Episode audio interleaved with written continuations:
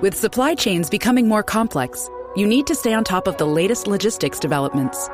So, if you work with logistics, you need the Beyond the Box podcast from Maersk. It's the easy way to keep up to date with everything from digital disruption in logistics to the need for supply chain resilience in today's market. Find out more and keep ahead of the game with the Beyond the Box podcast on logistics insights at maersk.com/insights.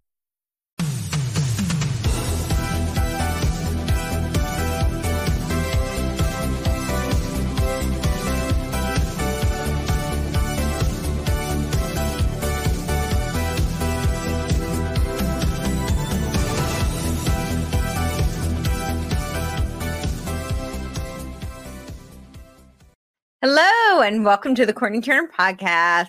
My guest today is Dr. Heidi Klessig, and she is a retired anesthesiologist, but we're going to talk about some uh, other topics today, like uh, organ harvesting and uh, the brain death fallacy. We're going to talk about that today. And uh, I want to remind you all that we did update our site. So there's all sorts of great ways that you can uh, support the podcast there. So you can send me GiveSendGo. You can do direct kind of uh, you know support through GiveSendGo, Venmo. Uh, I also have a PO box, which I think we need to update and put that up on there. Of course, Element. Um, so there's all sorts of products. You can, you can, just buy me a coffee. Magic Dichol. I just did a follow up episode with uh, Dr. Richard Presser, and we talked about the I Want My Health Back movement. We also talked some more about the Magic Dichol uh, Nanosoma product. Uh, so look for that. Add me to your crowd. This is kind of like a personalized drudge report is that where you can create your own aggregates. And uh, we've been hard at work there, uh, making, you know, putting up all sorts of articles. So we can curate as opposed to being spoon fed what the mainstream media wants you to see. And you can add, we can, it's a social media platform. So we can add each other and stay up to date on news that we share and uh, then the saunas. So RNC, I I think we're going to be bringing uh, uh, John Richardson back on the show to talk more about the Laetriles and his Operation World Without Cancer. So an EMF rock. So you can go through HoneyColony, of course, uh, Maryam Henein. We have done several shows together. Um, yeah, so you can scroll through and find uh, whatever ways that you would like to support and get your products for your health and wellness there. And uh, yeah, so we will bring on Dr. Heidi Klessig. How are you doing today? Hello. Thank you so much for having me on the program. Glad to be here. Likewise. Yeah. So how how did this all come about? You were an anesthesiologist, right? We, we were just sharing anesthesia horror stories. I've I've had my share of them because I've had a lot of surgery. Um, oh, but fortunately, nothing, uh, you know, too dramatic because that can sure. go really wrong. Yeah. Yeah. So, yeah. So yeah, so I, am guessing that's how you got interested in, and uh, your eyes were open to what's going on with all of the organ harvesting. Well, you know, when I was being trained to become an anesthesiologist, you know, doctors, when we're being trained, are inundated with so much information. I mean, we we have to learn anatomy physiology we have to learn pharmacology it's it's just sure. like drinking out of the proverbial fire hose and so right.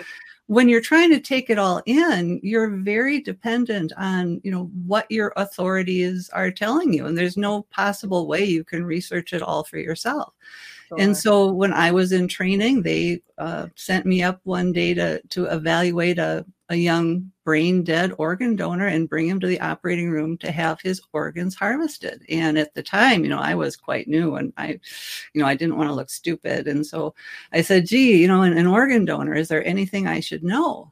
And, you know, my, my supervising anesthesiologist kind of laughed, which was a bit disarming. And, and he said, just be sure someone's actually determined that he's brain dead. You know how eager the transplant team is. Well, that was pretty horrifying. So, you know, I, I, got my notes out and I went up to the ICU, and here was a young man, I mean, about my age, frankly, who'd been in a motorcycle accident. And sure enough, the, the neurologist had, according to the standards of the time, determined that he was brain dead. And I went to look at this young man. And, and, frankly, I was really relieved that his family was not in the room with him. I mean, usually, and you've had a lot of surgery, you know how this goes. The anesthesiologist comes up to the room, uh, we ex- evaluate and examine you, and then we, we talk to you and try to reassure you that no matter what the horror stories you've heard about anesthesia, we're going to do everything we can to make it a, a safe and comfortable and pain free experience for you. But you know, what do you say to a family when their loved one isn't coming back? Right. So I, I don't know what I would have said at that point, but thankfully he was alone. So I went to examine him. He was lying, you know, in the ICU bed and he had monitors and, you know, there was his heart rate on the monitor, blip, blip, blip, blip. I mean, he had beautiful blood pressure. He had almost 100% saturation of oxygen in his blood. He was warm. He was pink. He looked like you know, a lot of ICU patients that I had taken care of who were expected to get better. Right. So, okay, I, I went back down to the operating room and talked to my supervising anesthesiologist. And he said, Well, how are you going to anesthetize him? And I said, Well, um, I'm going to give him a paralyzing agent, which is quite common in anesthesia. We. Surgeons don't like it when the patients move during surgery. It makes their yeah. job more difficult. And then I'm going to give a, a, potent narcotic. I believe it was fentanyl at the time. And that will, you know, minimize pain so he doesn't have big blood pressure shift. well, right. my attending anesthesiologist said, Well, why don't you plan to give him anything to blunt consciousness? And I said, Well, wait a minute. Isn't he dead? And my attending said, Why don't you give him an anesthetic to blunt consciousness just in case? Okay. yeah.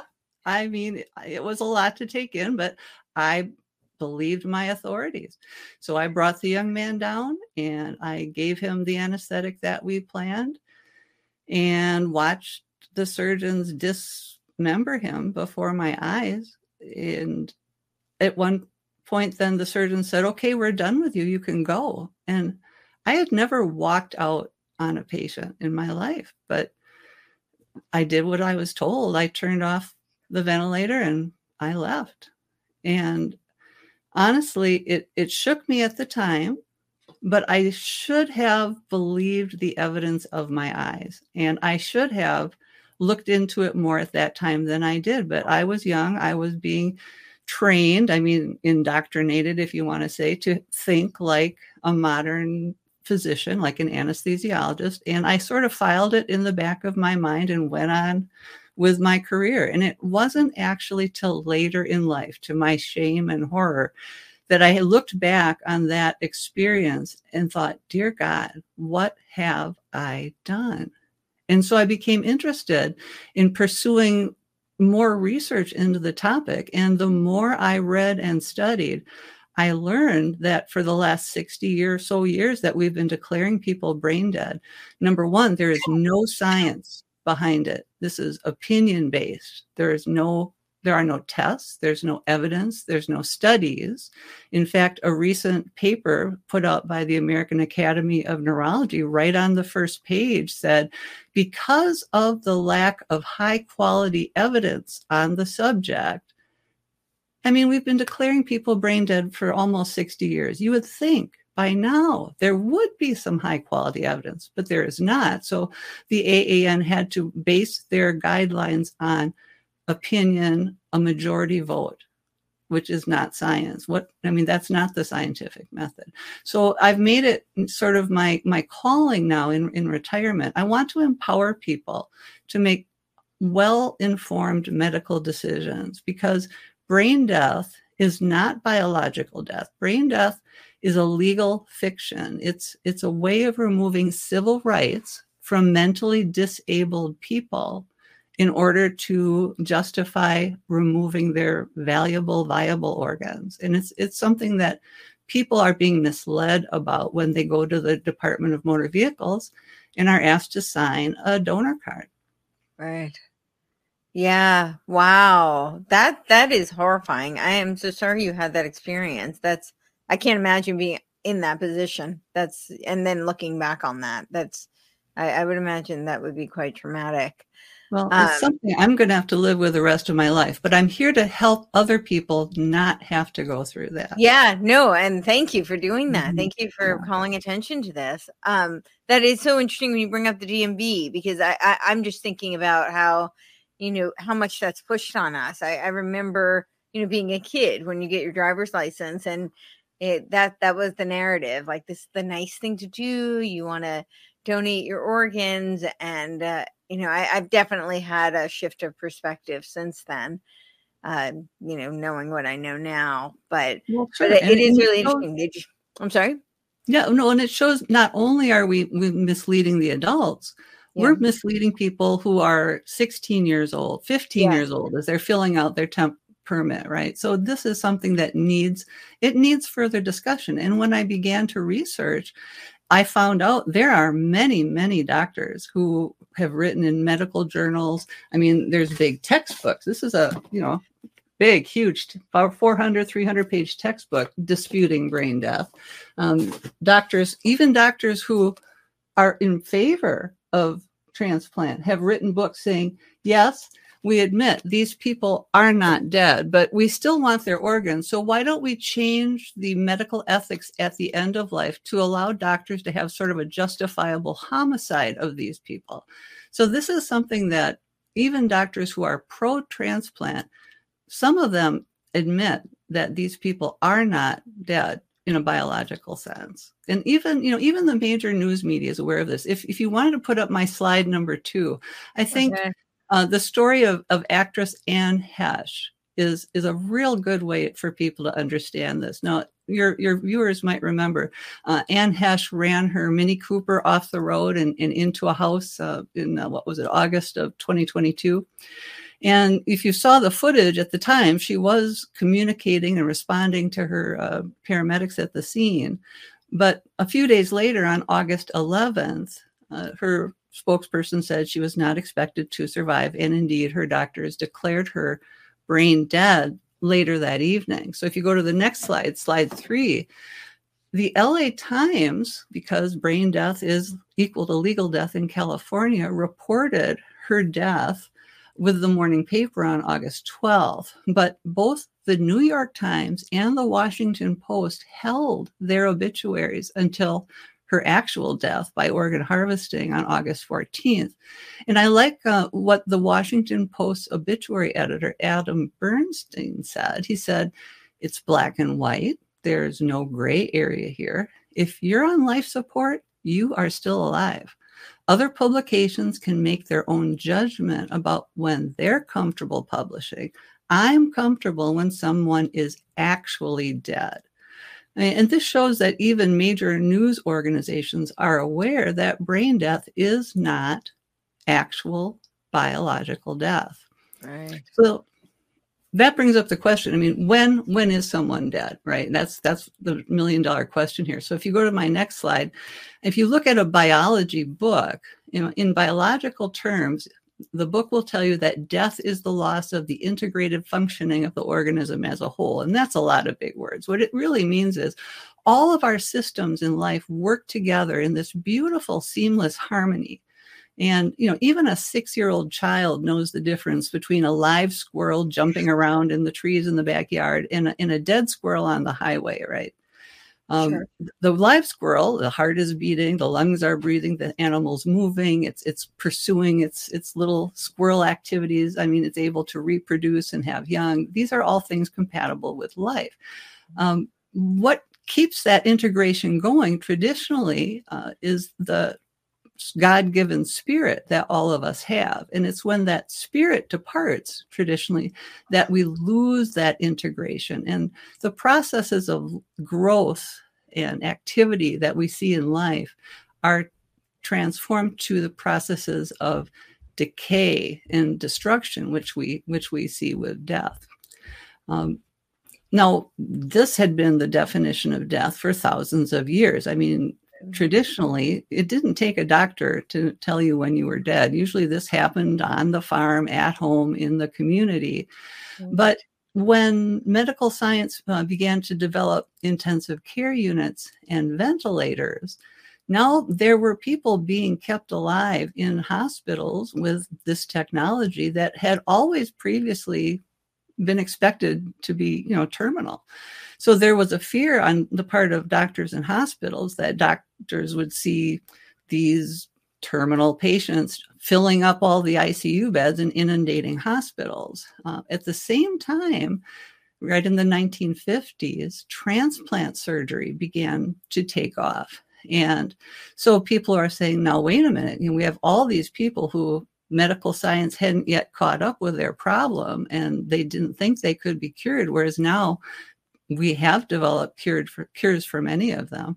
And we have a need for viable organs. And that's when a committee at, at Harvard Medical School, if you want to go to slide eight there, brought out their landmark article a, redefinition of coma. And, and what they did with this, again, just by the stroke of a pen, as I mentioned earlier, no tests, no studies, uh, no data at all. They simply redefined certain people in a coma who had always been accepted as being alive previously as somehow being dead.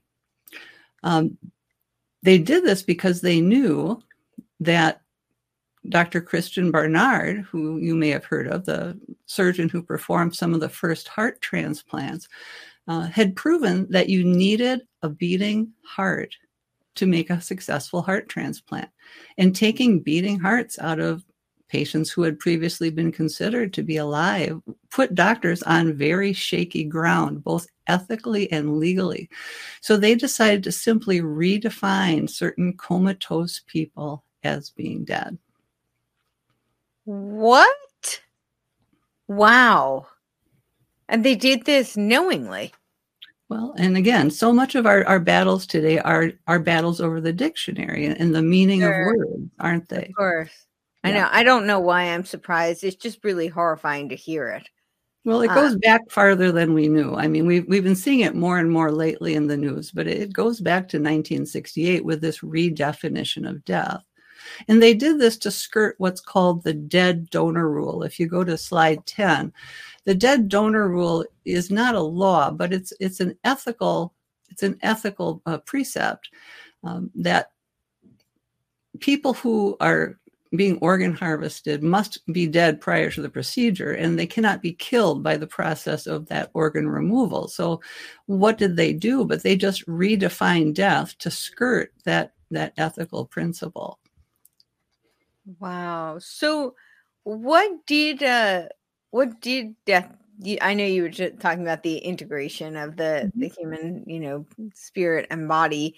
Um, but did they have a the definition before and what does it look like now of what death is? Well, yeah. So pre- previously, death had always been um, when the heart and lungs stopped, and the person then became cold, stiff, gray, became a corpse, um, mm-hmm. and eventually would begin to decay and, and putrefy. Honestly, that was the traditional way of determining death. So after 1968, there was sort of a, a free for all, really. That doctors had many, many ways of declaring death. If you go to slide 12, um, between 1968 and 1981, over 30 different criteria for determining this new brain death type thing had been published. None of them had any scientific validation. There was no consensus. In fact, you could be declared brain dead in, you know, Alaska and in uh, Arkansas, but not in Ohio. Ohio, you, you the same person, if they just crossed a border, may or may not have been considered dead. And in fact, in Connecticut, they had two standards for death. They had one standard for people generally, and then kind of an easier, looser standard. If, if you had signed up as an organ donor, it made it easier to be dead in, in Connecticut. So in 1981, if you go to the, the next slide, um, there was a president's commission that studied uh, brain death, and they decided that they would redefine death um, with a model statute that the entire nation could uh, go ahead and adopt. And if you go to the next slide, uh, that became the 1981 Uniform Determination of Death Act. And since that time, uh, every state in the Union has accepted this law in some some manifestation in some form. They're not all word for word the same. But the Uniform Determination of Death Act has two ways now that we can legally be declared dead. Again, this is a legal definition, not a biological definition of death. Uh, so According to the UDDA, a person can be declared dead if not either of these two cases. Number one, uh, the irreversible cessation of circulatory and respiratory function. That's the time and true uh, definition that's been going on for thousands of years. If your heart and your lungs stop working and you become cold, deaf, uh, cold gray still in, in a corpse. The second is if you have irreversible cessation of all functions of the entire brain, including the brainstem, then you could also be declared dead. Um, and this determination, they said, must be made in accordance with accepted medical standards, except the medical standards have been changing continuously since that time uh, and changing in not a good way. Actually, though I dispute that this was ever representative of true death or biological death. Uh, this legal definition, because it allows doctors to change the way they do it, um, doctors' standards for diagnosing brain death have been getting looser and looser and looser over time. So that whereas it was a little harder to declare someone brain dead back in 1968, uh, now it's it's becoming so easy that the most recent standard that the AAN put out last October actually allows people to be declared dead who have some continuing brain function. So we're in an interesting situation where the current medical guideline for brain death says if you have continuing uh, electrical activity on your EEG, for instance, or you have continuing function of a part of a, the brain called the hypothalamus. Doctors' medical guidelines say you can be declared brain dead. However, the legal standard still says you have to have the irreversible cessation of all functions of the entire brain, including the brainstem. So, right now, we have a disconnect between the legal and the medical definitions of brain death. And I think this is something that people should be aware of. I think people should have the right to insist that their loved one, if they're going to be declared brain dead, that, that the doctors at least follow the law. And this became quite a, a big deal uh, over uh, this the year 2023 because the American Academy of Neurology realized doctors are at risk for lawsuits because the standards that they're giving doctors to use do not comply with irreversible cessation of all functions of the entire brain. In fact, doctors only test the brain stem, they don't test the entire brain. And the neurologists decided that this was risky enough that they went to a, a, legal body called the Uniform Law Commission and asked them to change the 1981 UDDA standard to adhere more closely to the, the new and looser standard that doctors were being trained to use. So the Uniform Law Commission is a nonprofit group of, of lawyers and judges, and they studied this idea for a couple of years. And at their annual meeting uh, in the summer of 2023, the drafting committee was unable to reach a consensus statement to present to the full body of lawyers. And I was able to watch this on live stream. It was quite fascinating to watch, actually. Um, the lawyers were saying, now, doctors aren't following the law, and you want us to change the law so as to help out the doctors. Why don't we just have the doctors follow the law? That would be an idea wouldn't it? Right. and so there was there was quite a debate. And in fact some of the lawyers said you know we just don't even want to raise this issue. If the public becomes aware of the dispute and the debate about the characteristics of brain death people are going to start questioning the whole diagnosis it's better for us just to leave this alone so they were not able to come to any consensus. And in fact, in September of last year, the Uniform Law Commission officially tabled their discussion. They are not proceeding to change the brain death guidelines. But I'm glad you've got this next slide up because the very next month, in October last year, the uh, American Academy of Neurology came out with a new paper uh, about their consensus guideline for determining brain death. And in this paper, they essentially recapitulate the exact things that the Uniform Law Commission refused to codify into law with their proposed revision to the UDDA. And there's some interesting things on, on this slide. If you want to look at um, what number are we on here? Uh, slide, is it 32? So, how did they come up with this brain uh, death consensus guideline? Um, they said they did it with a panel of experts. Okay, who who are these experts? If you if you go to the next slide, um, they say that these experts were specifically screened first to exclude those individuals with a clear financial conflict, and but also they screened out those whose profession and intellectual bias would diminish the credibility of the guideline in the eyes of intended users. So they they screened out people who dispute the brain death diagnosis is what it what it sounds like to me. They they took this panel of people who would was basically had the same worldview and the same ideas and who would agree. Right. if you go to the next slide here's the methods they used it's again i mentioned this earlier. They say because of the lack of high quality evidence on the subject again We've been diagnosing people brain dead for nearly 60 years. You would think by now there would be some high quality evidence on the subject, but they admit that there is not. So, what did they do? They said they used a novel, evidence informed formal consensus process uh, called a modified Delphi process. Now, who's heard of a modified Delphi process? So I had to look it up. if you go online, you find that uh, this is three rounds of unanimous voting, is what they did. So, sorry, not unanimous, three rounds of anonymous voting. And so these Whoa. people used a process that, according to experts, if uh, these people are misled on the topic, which I which I believe they are, this Delphi process will only add confidence to their ignorance. So again, they've taken a, a panel, screened to exclude excluding uh, dissenting voices, and in addition, they used a method which only exacerbates the echo chamber effect.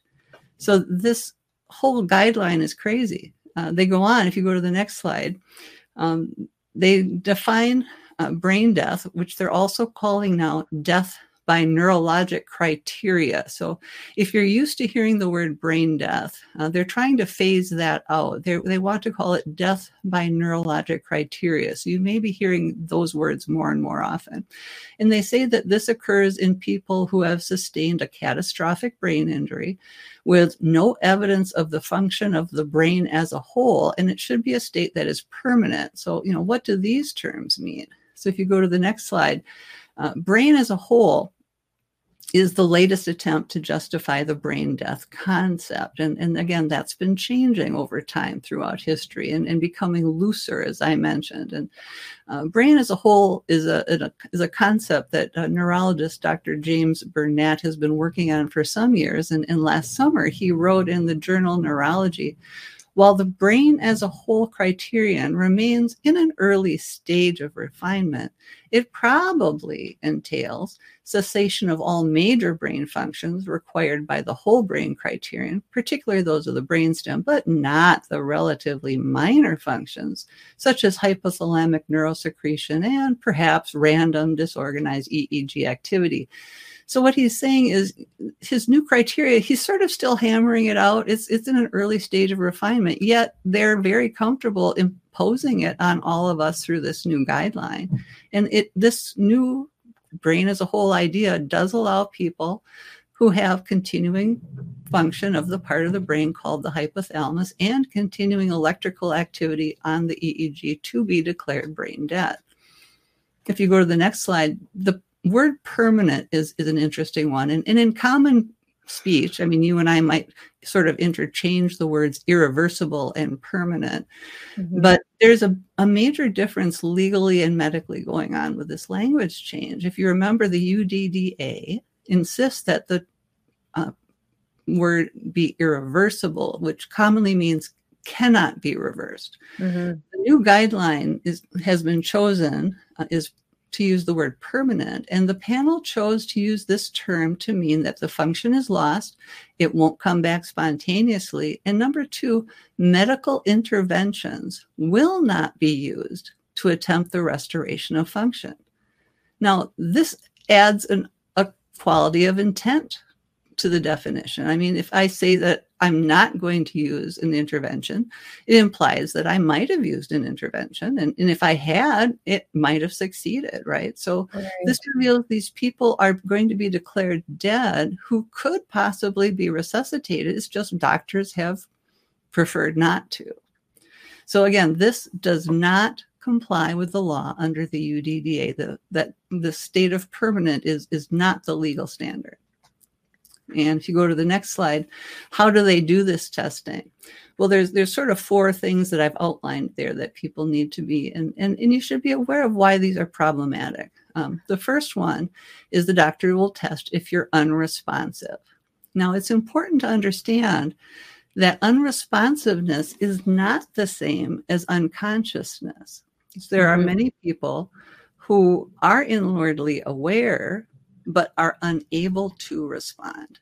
And mm-hmm. you know, if if you think about you know someone with a high spinal cord injury, if you've had a head injury, very likely the upper part of your spinal cord has been damaged, and you simply are paralyzed and can't move, though you might be conscious. No, come come to that, doctors have no tests for consciousness. There's no way we can test it. We can only test if you're willing and able to respond. And there are people who simply can't respond. I mean, with the, the COVID vaccine, people who have Guillain Barre syndrome are unable to respond, but they're perfectly conscious.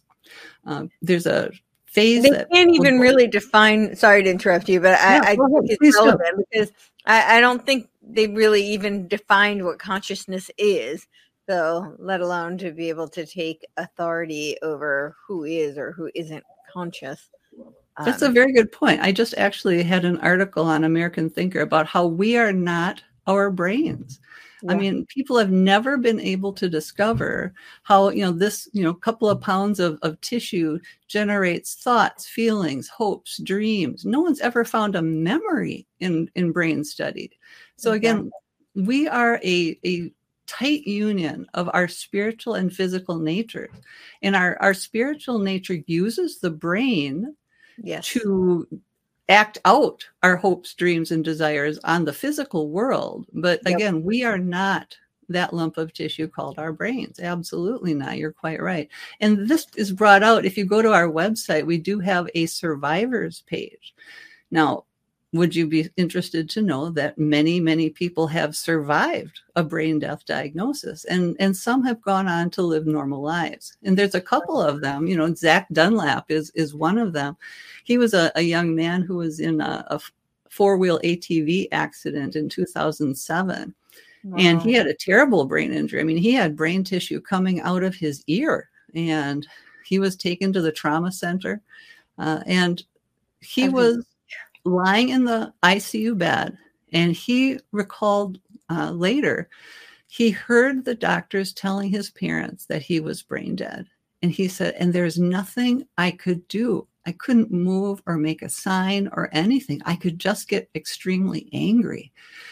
Now, thankfully, he had a cousin who was a nurse, and that uh, nurse cousin did not accept that Zach was brain dead. And just, I mean, the helicopter was landing with the surgical team to come and harvest his organs. And Zach's cousin went in and did some neurologic tests and proved to the care team that Zach was not brain dead. I mean, Zach pretty much took a swing at his cousin when he applied a painful stimulus to his toe, as I recall. So, I mean, thankfully, Zach Dunlap finally was able to respond. And, and there is a, a sort of a phase people go through when their, their brain is recovering from trauma called cognitive motor dissociation. Your mm-hmm. thinking part of your brain is there, but you haven't reestablished the connection to your body. And I know you do a lot of mind body training. And so those connections are very, very important. And as people recover from a brain injury, some of those haven't haven't been reestablished. If you keep going down the list here, uh, my friend Jenny Haman, I've been able to talk to her on the, the telephone, is a is a lovely lady. She was in the ICU uh, when she was a young woman after having been given the wrong medication that that did not interact well with her uh, seizure medication. And she oh. says she also remembers lying there on a ventilator in the ICU. She says she hears the shuffling feet of the care team coming in, and she hears the the, the head doctor say, "Well, here's a here's a sad case: a, a young mother with with two small children, and except for her dead brain, she's an excellent specimen. I mean, so many people could benefit from her organs, but her husband is being totally dis you know disagreeable unreasonable and is not consenting to make her an organ donor well and jenny talks about how she had that that horrible sensation of having to hear people discuss her in that way and she said she really doesn't know if she would have recovered except she had an excellent nurse who would come to her and say jenny i know you're in there try to breathe i know you can do it and, and Jenny says that, you know, I, I remember just looking for that part of my body that would allow me to breathe and it, I couldn't find it. And then finally I went, oh, and there it was. And then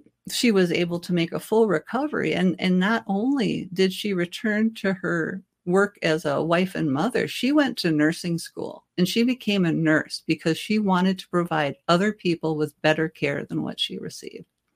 That's so this whole thing about responsiveness and consciousness, doctors do not have a test to know if you're conscious or not. And so this is nothing more than a, an educated guess. And as you can see from our survivors page, sometimes doctors do guess wrong.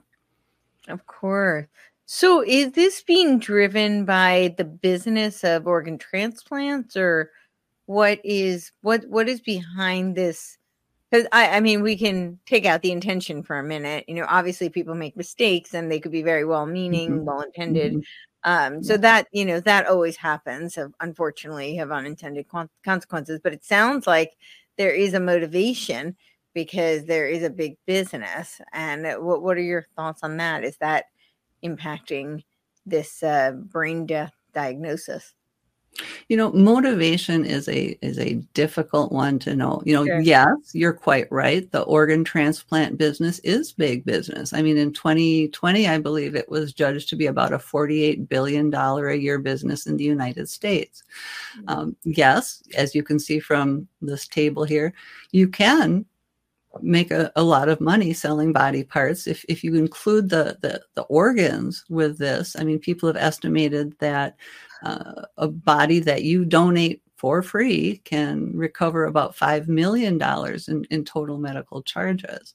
You know, I think probably there is some amount of motivation mon- money wise. I hate to think that, that that's the biggest motivation for people. I think uh, a lot of doctors, as I mentioned, I mean, if you think about think about the kind of people that were in your high school class that became doctors you know sure they were smart you know and mm-hmm. but the other thing about us and I, I include myself when i say this because i'm just as guilty right mm-hmm. um, we were very good at knowing what the right answer on the test was okay? mm-hmm. we were very good at please the teacher we know yeah. how to we know how to get the a right and right. so you know when you look at the people who are accepted to medical school you are self-selecting. I mean yeah there's some there's some free thinking geniuses there don't get me wrong but most of us we know how the system works. We know how to get the good grade. We know how to to pass along and that's by putting the right answer on the test. And as i mentioned from my own personal experience you know i, I you can't possibly investigate everything your teachers tell you. And so i think it's it's very much a training process. This is what doctors have been trained to believe. And and it, this is a problem honestly because i think that we are training doctors to look at people as valuable sources of organs to do good for society right? We're we're not training doctors to look at the intricate, immense, amazing value of the individual person.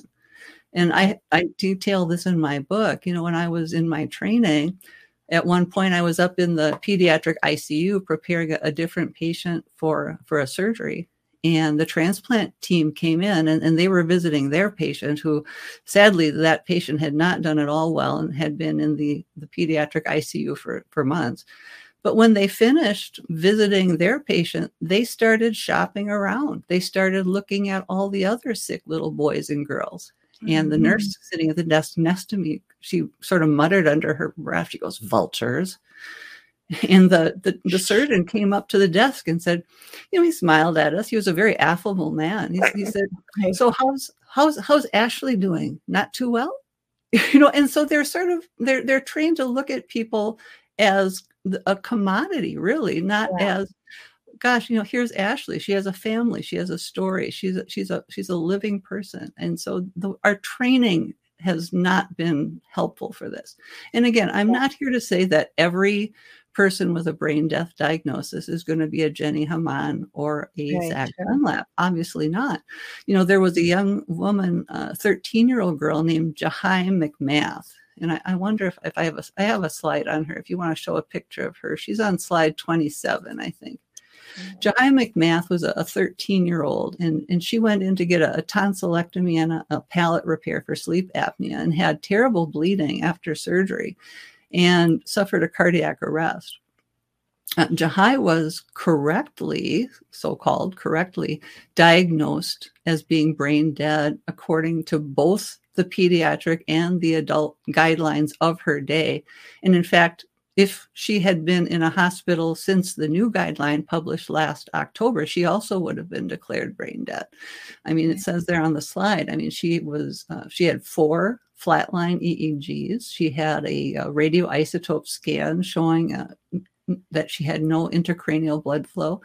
Uh, she had three apnea tests. The apnea test is where they remove the ventilator and, and see if you'll breathe without it. Right. Um, but her parents looked at this little girl. This is their daughter, and, and she was warm and she was moving at times. And they said, She's in no way dead.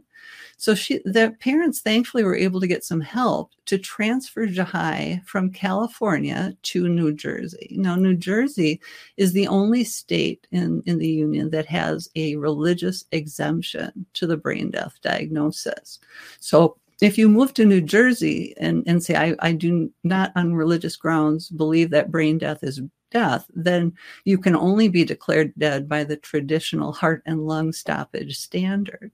Wow. So interestingly, you know, and here's the thing, you know, New Jersey has had this law for over 20 years. I mean, last I saw, New Jersey wasn't bankrupt. I mean, I think this is something that every state in the union should offer, and, and not just even on religious grounds. I mean, anyone should be able to dispute such a such a poorly scientifically defined standard that brain death is and, and not not have to go through what these poor parents had to go through but if you go to the next slide what happened to jahi um, she got to new jersey and got medical care three months after she was moved to new jersey the girl got her period okay now you don't have to be a doctor to know that corpses do not menstruate okay, by any definition. That is not dead. And interestingly, she then also began to improve. She began to respond with her heart rate would, would calm down. She, her heart rate would decrease when her mother would speak to her. Uh, and she actually had an MRI several months after going to New Jersey, and it showed that in her brain, the upper structures were fairly well preserved. The, the brain stem, which controls breathing, had had a lot of damage. And two neurologists were able to evaluate her later and said, even though Jahi McMath had fulfilled the criteria for brain death, at that point she was no longer brain death, but they said she was in a minimally conscious state. And in fact, I mean, I'll tell you a little amusing anecdote, you know, one one of the things that prove this is her mother would get her to follow commands. So her mom at one point on video eh, say, Jahi, which is the FU finger? Well, you know what? Jahi put up the right finger. So she, this is a girl that was not dead. She was truly thinking, understanding, responding to commands. No, sadly, Jahi died of liver failure about four or five oh, years after her diagnosis. But I mean, wow. this is a girl that proved that the standards could be correctly performed, yet someone could improve. And so some people will improve. Now, even let's say the worst case scenario, say that someone's brain injury is so catastrophic that they're mm-hmm. not going to improve. Mm-hmm. For the love of God, do not send that person to a cold operating room to be dissected to death by a crowd of strangers. I mean, take your loved one, hold them in your arms, pray with them, sing to them, let them go to the next world knowing they're loved, not not under the knife, not by having their organs removed. I mean, the, the inhumanity is staggering. Yeah. Wow. Absolutely. Um, I just wanted to address what you were saying about uh, you know the uh, intention and the motivation. I wasn't implying necessarily from doctors. I think doctors have mostly been indoctrinated. And i, I think it was really funny when you're talking about how they're really good at like you know choosing the right multiple choice uh you know abcd and uh, oh, getting yeah. the grade and being people pleasing. Uh, when i i started college as a neuroscience major and uh, i i was having trouble in one of my science classes and i actually went to you know it was like one of the first times in my life you know not, i'm not proud of this but i was always kind of like I, I don't like to be told what to study, what to do. So if I was interested in something, I will go above and beyond, but you know, don't tell me what to do. So I hated like I didn't study, I didn't do homework, that kind of thing. Uh, but this is one of the first times I really did, and I was really struggling. And I went to my professor, you know, he had open office hours, and he said, "So the problem is that you're you're a very independent thinker." And he said, mm-hmm. "So you're not." He the the words he used, he said, "You're not a linear thinker." And he said, so these tests are designed to weed out for pre med. So you have to take, uh, you know, their standardized test, uh, like the MCATs for med school. And he said, so mm-hmm. this is really what they're training you for. And he said, but I can see it just in the conversation with you. You go through each, like the multiple choice. He said, you, you're terrible at it because you go through each one and you try and figure out like an individualized case. How could this be? How could this be the right answer? And what would right. need to be done. Like you actually envision the scenario. And he said mm-hmm. the irony is that would actually make you a great doctor because you're looking it at would. the person you're problem solving. And he said, but it makes you a horrible multiple choice tech yeah. taker. And yeah. uh, that's what we're training you to, to do here. He said, uh, you know, I'm not, and he was very, very honest about it. He's like, I'm not proud of this, but this is the system. And we're not, we're not training doctors. We're training test takers. We're training you to take multiple yes. choice tests.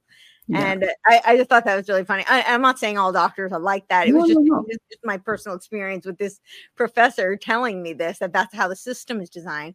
So, but just to bring it back to the topic at hand, you know, it's uh, my question was more about the people who are doing, who are creating the system, who are doing the mm-hmm. indoctrinating, mm-hmm. and who are training doctors to be looking for key things. Because I think this is the same thing that's happened uh, with the allopathic system, right? It's uh, mm-hmm. a there's kind of I, have heard this now from several doctors that they they must have attended either the same seminar or a similar one uh, where somebody gave that joke of uh, I think it was like a life extension, you know, maybe a you know uh, anti-aging type of uh, mm-hmm. conference, and uh, the um, the speaker had given the example of having like three medicines in their medicine cabinet and they basically asked okay well what age is the woman? And uh you know if they're childbearing age okay you give them birth control. If they're you know this age you give them Premarin you know?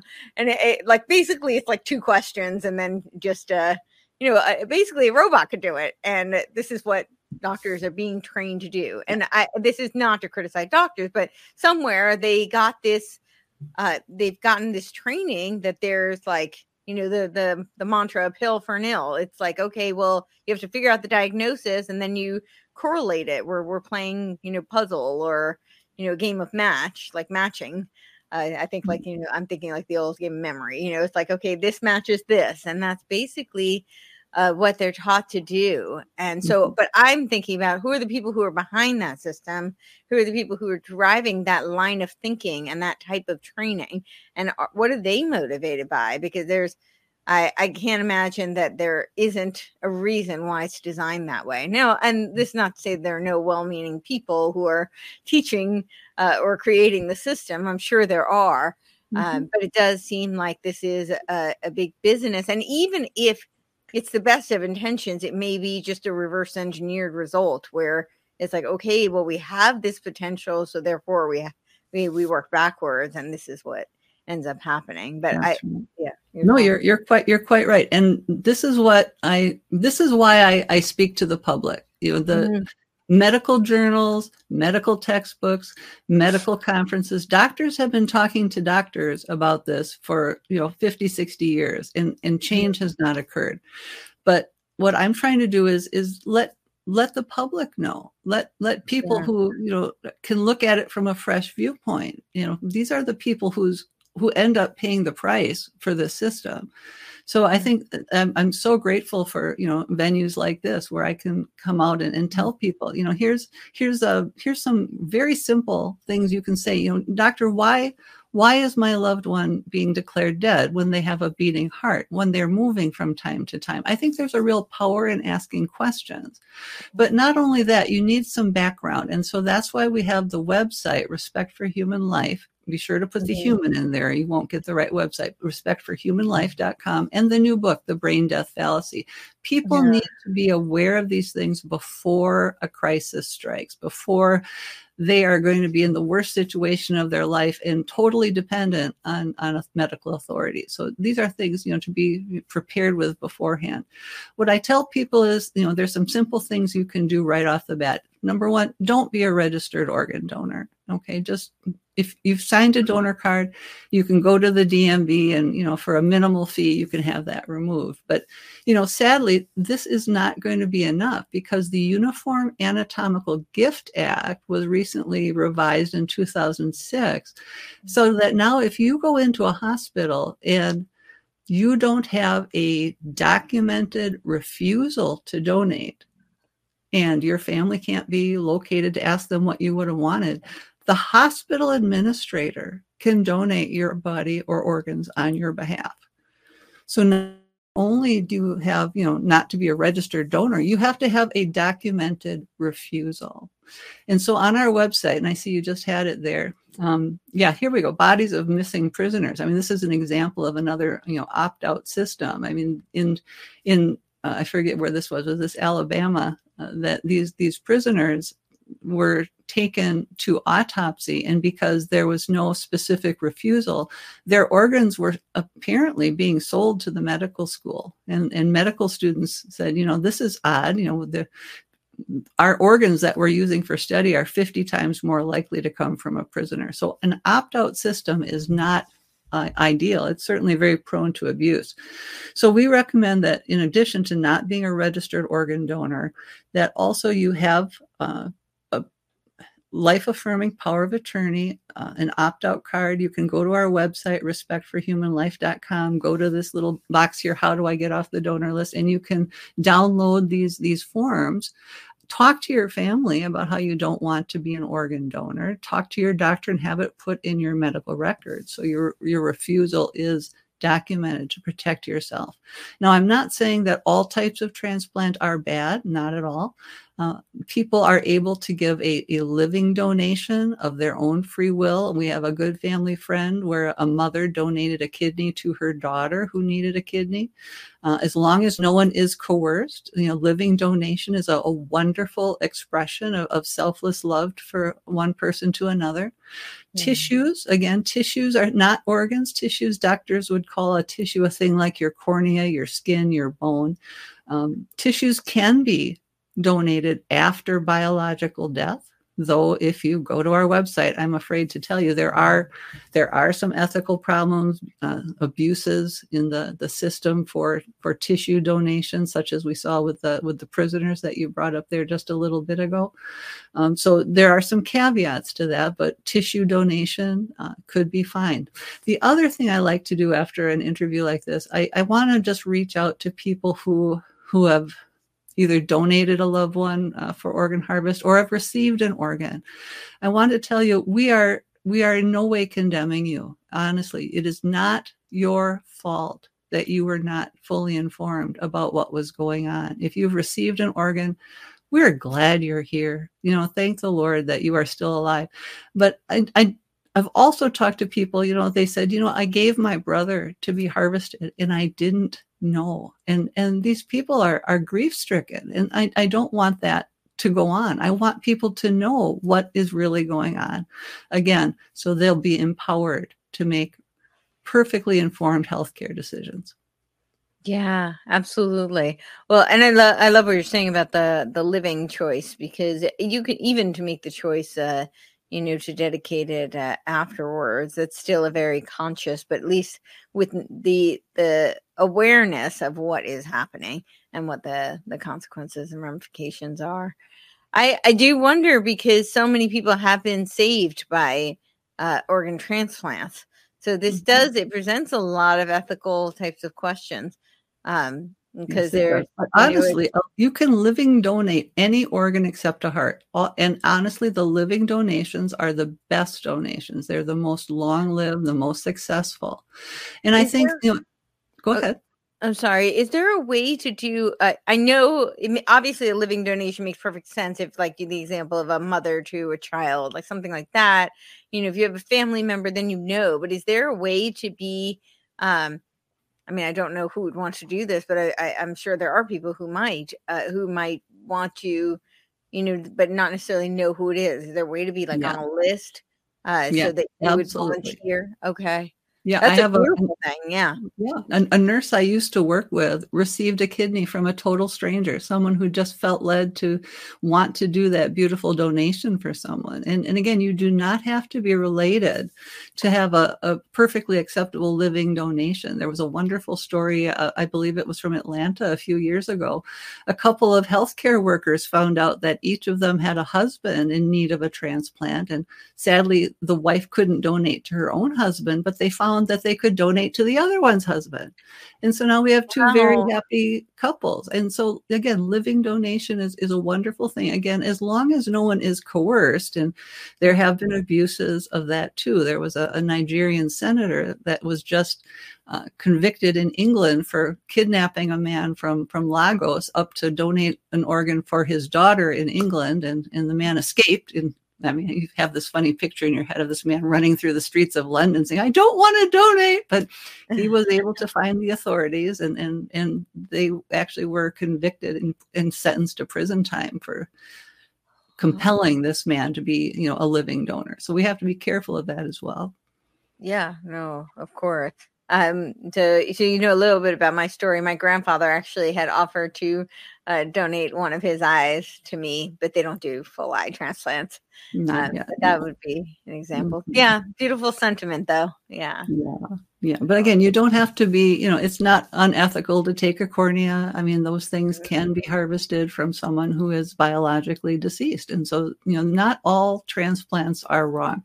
But, you know, the, the organs, the heart, the lung, liver, kidneys, intestine, pancreas. At this point in time, those do need to come from someone who is still biologically alive. Though there's some interesting research coming out of Yale uh, University. They're they're working on taking organs that have been warm dead for several hours and then seeing if they can rejuvenate them enough to be transplantable. So there's some good news you know coming in. And i and again i think that the fact that we've been using these poor people as organ donors has stymied research into ethical ways to make transplant a, a good option for people. I think if we hadn't been doing this we would have had a, a fully implantable you know mechanical heart by now. I think we've lost 60 years of good research into the development of good treatments, also into the treatment of brain injury. I mean, there are so few of these people who don't become organ donors. It's like a self fulfilling prophecy, you know, so we don't have the people to work out new ways of treating brain injury. I mean, just yesterday, I, I there was a paper published in the AMA uh, Neuro, uh, Journal of the American Medical Association neurology section in China, they're putting a little medicine under people's tongues who've had a stroke and, and seeing how just doing little things like that, their, their functional outcome is much, much improved. And the author said, you know, we could be doing this in comatose people. So there's a lot of research into brain injury that needs to be done, could be done, but we're we're sacrificing all of that to these people being hauled off for their organs. Wow, that that is tragic. I I didn't really think about that. That so much of the research would be, uh, you know, stunted as a result. Mm-hmm. They mm-hmm. feel like they have a solution, so why continue to investigate? I I think so much more research needs to be done on the brain in general. And I think that people are very locked in, you know, as, as we discussed earlier, the, the this idea that we are our brains. And I think there's so mm-hmm. much evidence to indicate otherwise that there really is a I, it does require a spiritual shift for some people or a paradigm shift for others um but you know it looks more and more like it's some sort of a i i look at it like almost like an antenna You mm-hmm. know, it's like a mm-hmm. spiritual mm-hmm. antenna. So it's uh, mm-hmm.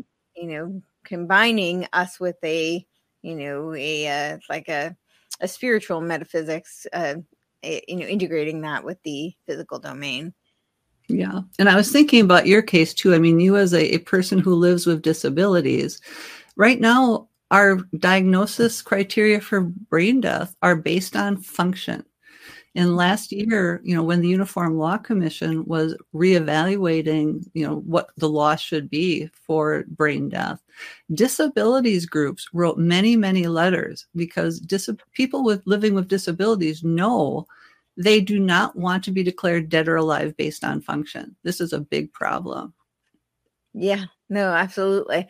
Uh, mm-hmm. I mean, mm-hmm. even just uh, when you talk about so much of the responsiveness is based on hearing and in my surgery, I've only had one surgery where they let me keep one hearing aid in.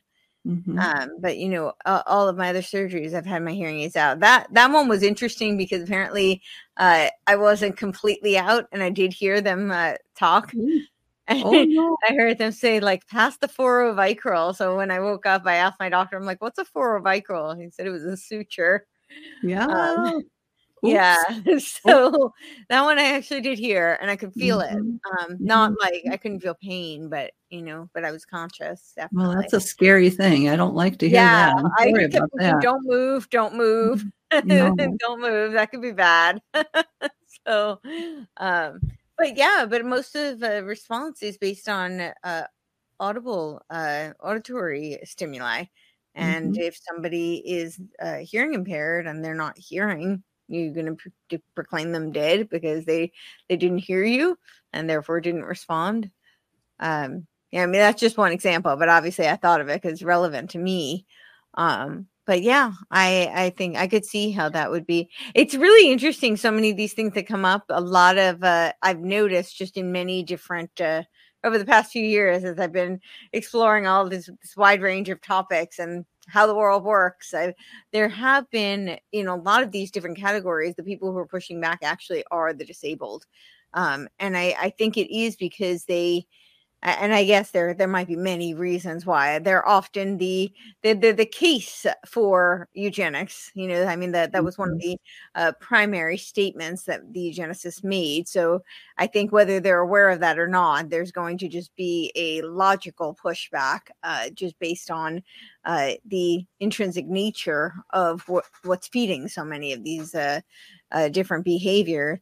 Uh, but I think it's also, and that this is just you know, it's a a less uh, tangible type of a, uh, a reason. But I think there is something to be said for if consciousness, if if our existence is not just physical, and there is a spiritual element, um, you know, then this this whole idea of what it means to be in the physical domain is obviously there there's a variation when you're talking about people with disabilities um you know just to bring this kind of make it concrete for people i had an experience when i lived down in uh, california when i was when i first moved there to get my driver's license and the you know they give you an eye test to do the driver's license and they of course you know they have you close one eye and then they do the and i, I said well, well don't do that because you know it's pointless. I can't see out of the other eye.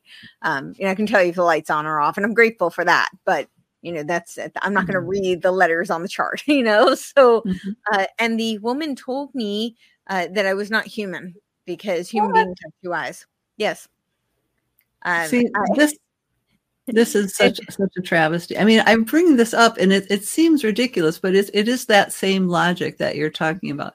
If if we are our brains, let's just say right. we are our brains, okay? Right. Someone who's lost some brain function, you know, with the ability to see, someone who's had a stroke has lost mm-hmm. part of their humanity. They're no mm-hmm. longer fully human. Right. And that's if you continue the logic. Well, now, if you're not able to show evidence of brain function, you have ceased to exist right. which is absolutely not true. Otherwise, as an anesthesiologist, I would be, you know, killing and making alive every time I put you to sleep and woke you up. Right? It's it's it's foolishness.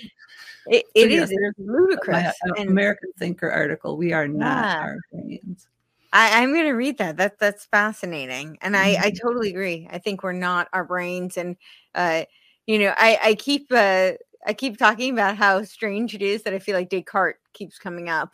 You know, the the mind body dualism, and uh, this is that that that's still resurfacing today. That people are still asking this question. When I think that that was pretty much resolved. That no, mm-hmm. uh, you know, it's not a mind body duality. It's a, I mean, I think it's much more integrated than that. I think it's mind body spirit.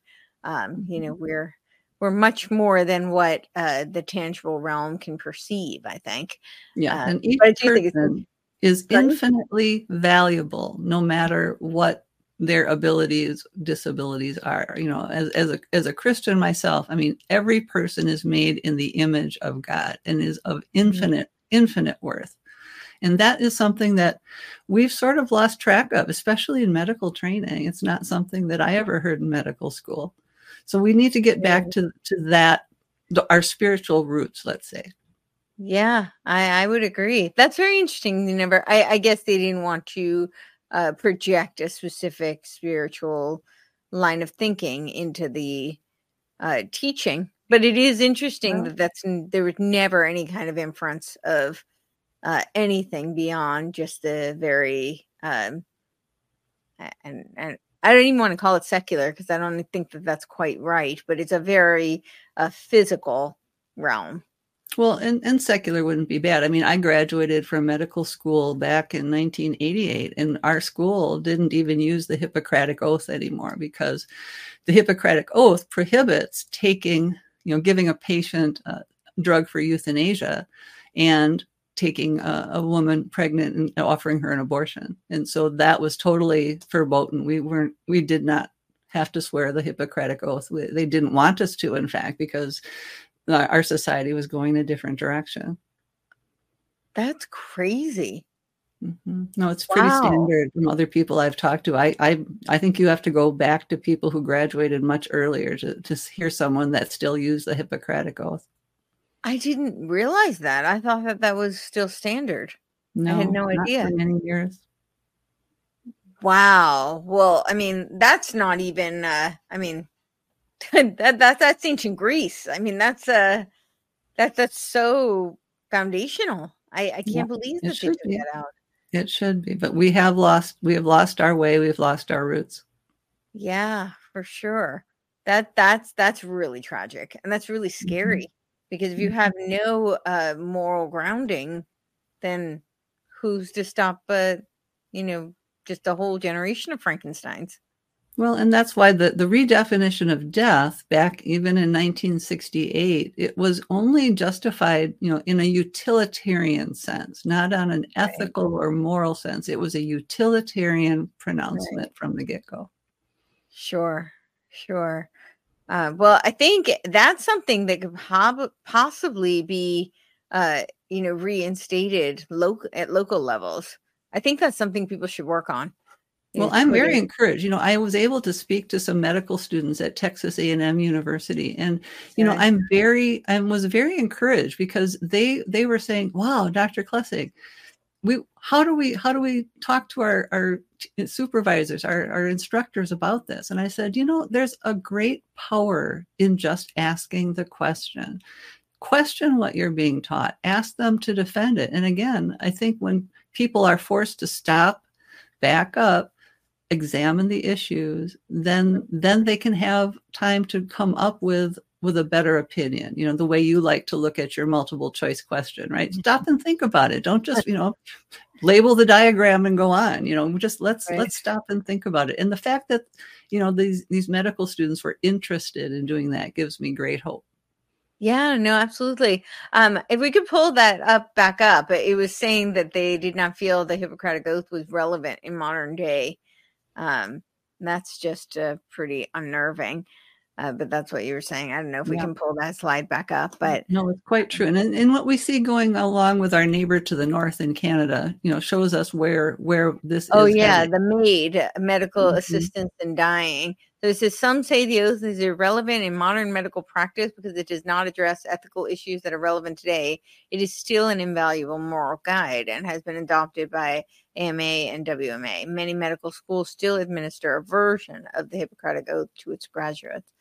This is from PubMed Central That is, yeah, I think that the, there should be some sort of, uh, you know, um, mandate requiring if people can, you know, at the local level work on some sort of legislator le- mm-hmm. legislature.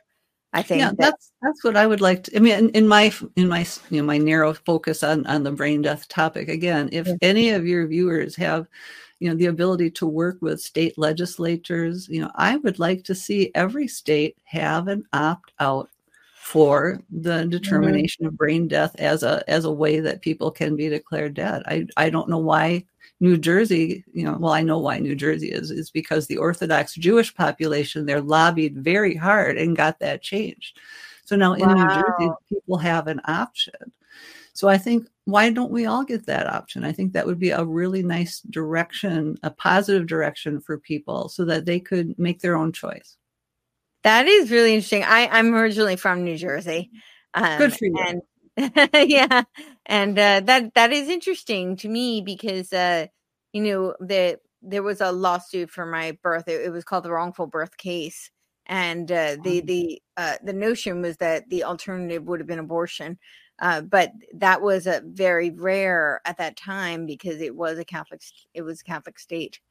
Um, mm-hmm. You know, so it, it, seems like there are several religious groups there uh, vying for things, but but so that was what it ended up being but that that's just interesting to me i'd, I'd have to go mm-hmm. back and look at uh, some of how those laws came to be but well, yeah, in, if you go to my book, "The Brain Death Fallacy," it, it yeah. I do go I do go through how some of these laws came into being over history. How I have okay. quotes from some of the people in New Jersey who helped formulate these laws. So oh. again, it's it's again I wrote this book. It's very well documented. There's footnotes okay. in it but you know it's not i don't think it's too hard for lay people to understand i think i tried to you know split the difference if you're a doctor there's mm-hmm. chapter and verse and medical journals and citations everything you're going to want to know on the other hand i had a 95 year old lady at my church who read it so i don't think it's too difficult for people to understand so if you if you Great. want to sort of see this whole uh, discussion in a nutshell, I, would recommend the book. It's available on our website, respectforhumanlife.com, and also on Amazon.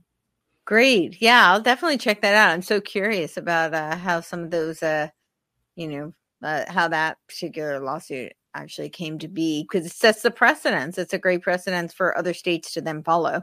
Mm-hmm. So I, I, never thought I'd find myself uh, lobbying, but I seem to be doing that on a couple of issues now. So maybe I will look into that as well and see if we can implement that here. Because the more states that do that, that I've noticed that people will reach out and they say that well, this is hopeful because it sets a precedence to model after in our state. So right. It, right. it does make a difference what happens in one state. It can yes, really impact the others. Yeah. So you're welcome. Well, thank you so much. Um, do you have anything else you want to impart us with before? Yeah, I really appreciate you bringing awareness to this. This is not something I would have ever thought about. I mean, I've thought about our uh, organ harvesting because there's a whole other side to organ harvesting. Also, you know, there's a I, I think more awareness has come to the topic uh, through some of the speculations around trafficking and some of the more underground organ harvesting that might be occurring. And I've heard that that does actually happen through hospitals as well. I'm not super versed in the topic, but you know, I've certainly uh, seen some references, and that's really disturbing. But I don't, I never thought about it in such a, um, you know, kind of more mainstream traditional medical type of uh, scenarios and procedures. So that's, yeah, sure. You know, if if people, you know, when I speak, it's it's very difficult for people because I, I, I hear people say you've just rocked my world. I I have to rethink everything I thought I knew, and and I'm here to tell you, look, I get it. You know, it took me a long time to research and put all this together and, and wrap my mind around it. So I'm I'm very sympathetic. That's what you know the the website is going to do for you. I mean, take a look at the website. It does go mm-hmm. over the different types of transplant and which are ethical and which are not. I mean, we talk mm-hmm. about, you know, the living transplant. We talk about the tissue transplant. We talk about, you know, Chinese forced organ harvesting, which yeah, is going on with, with the yeah. Falun Gong practitioners and the Uyghur Muslims and now the house church Christians in China. I mean, if you are a political minority, you are being targeted and transplant tourists come from all over the world to have their transplant on the day that political prisoner is killed by organ harvesting. So we have links to that on, on there. We have the whole discussion of donation after brain death, which we've talked a lot about today. There's another type of donation, which is called donation after circulatory death, which is a whole nother, a whole nother discussion. I mean, that one is taking people who uh, have have the possibility of still being able to be resuscitated who are not brain dead and taking their organs, and which is an, a it, it's it's unspeakable, but it is going on in in hospitals around the country today.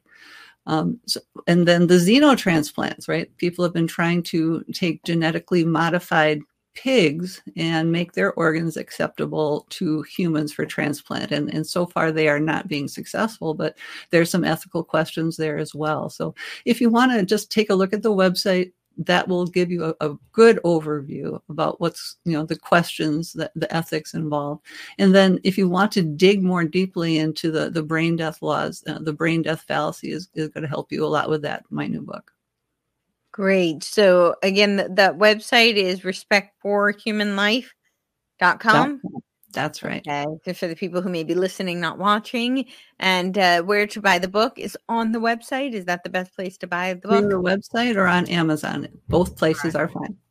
Okay. The Brain Death Fallacy by Dr. Heidi Klessig. Yeah, definitely. Let's go check that out. We'll post the links for all of that below. So yeah, well, thank you so much. I really appreciate it. This is uh, not an easy subject to discuss, but you've uh, outlined it really clearly. And uh, yeah, it's. Uh, thank you so much for the opportunity. This has been a wonderful discussion. Thank you so much. And thank you all for watching and listening.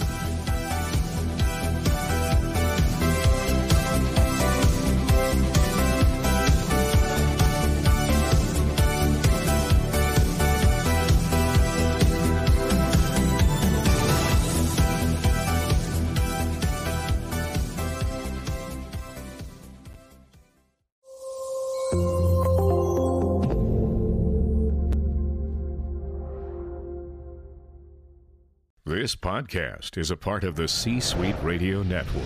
For more top business podcasts, visit c-suiteradio.com.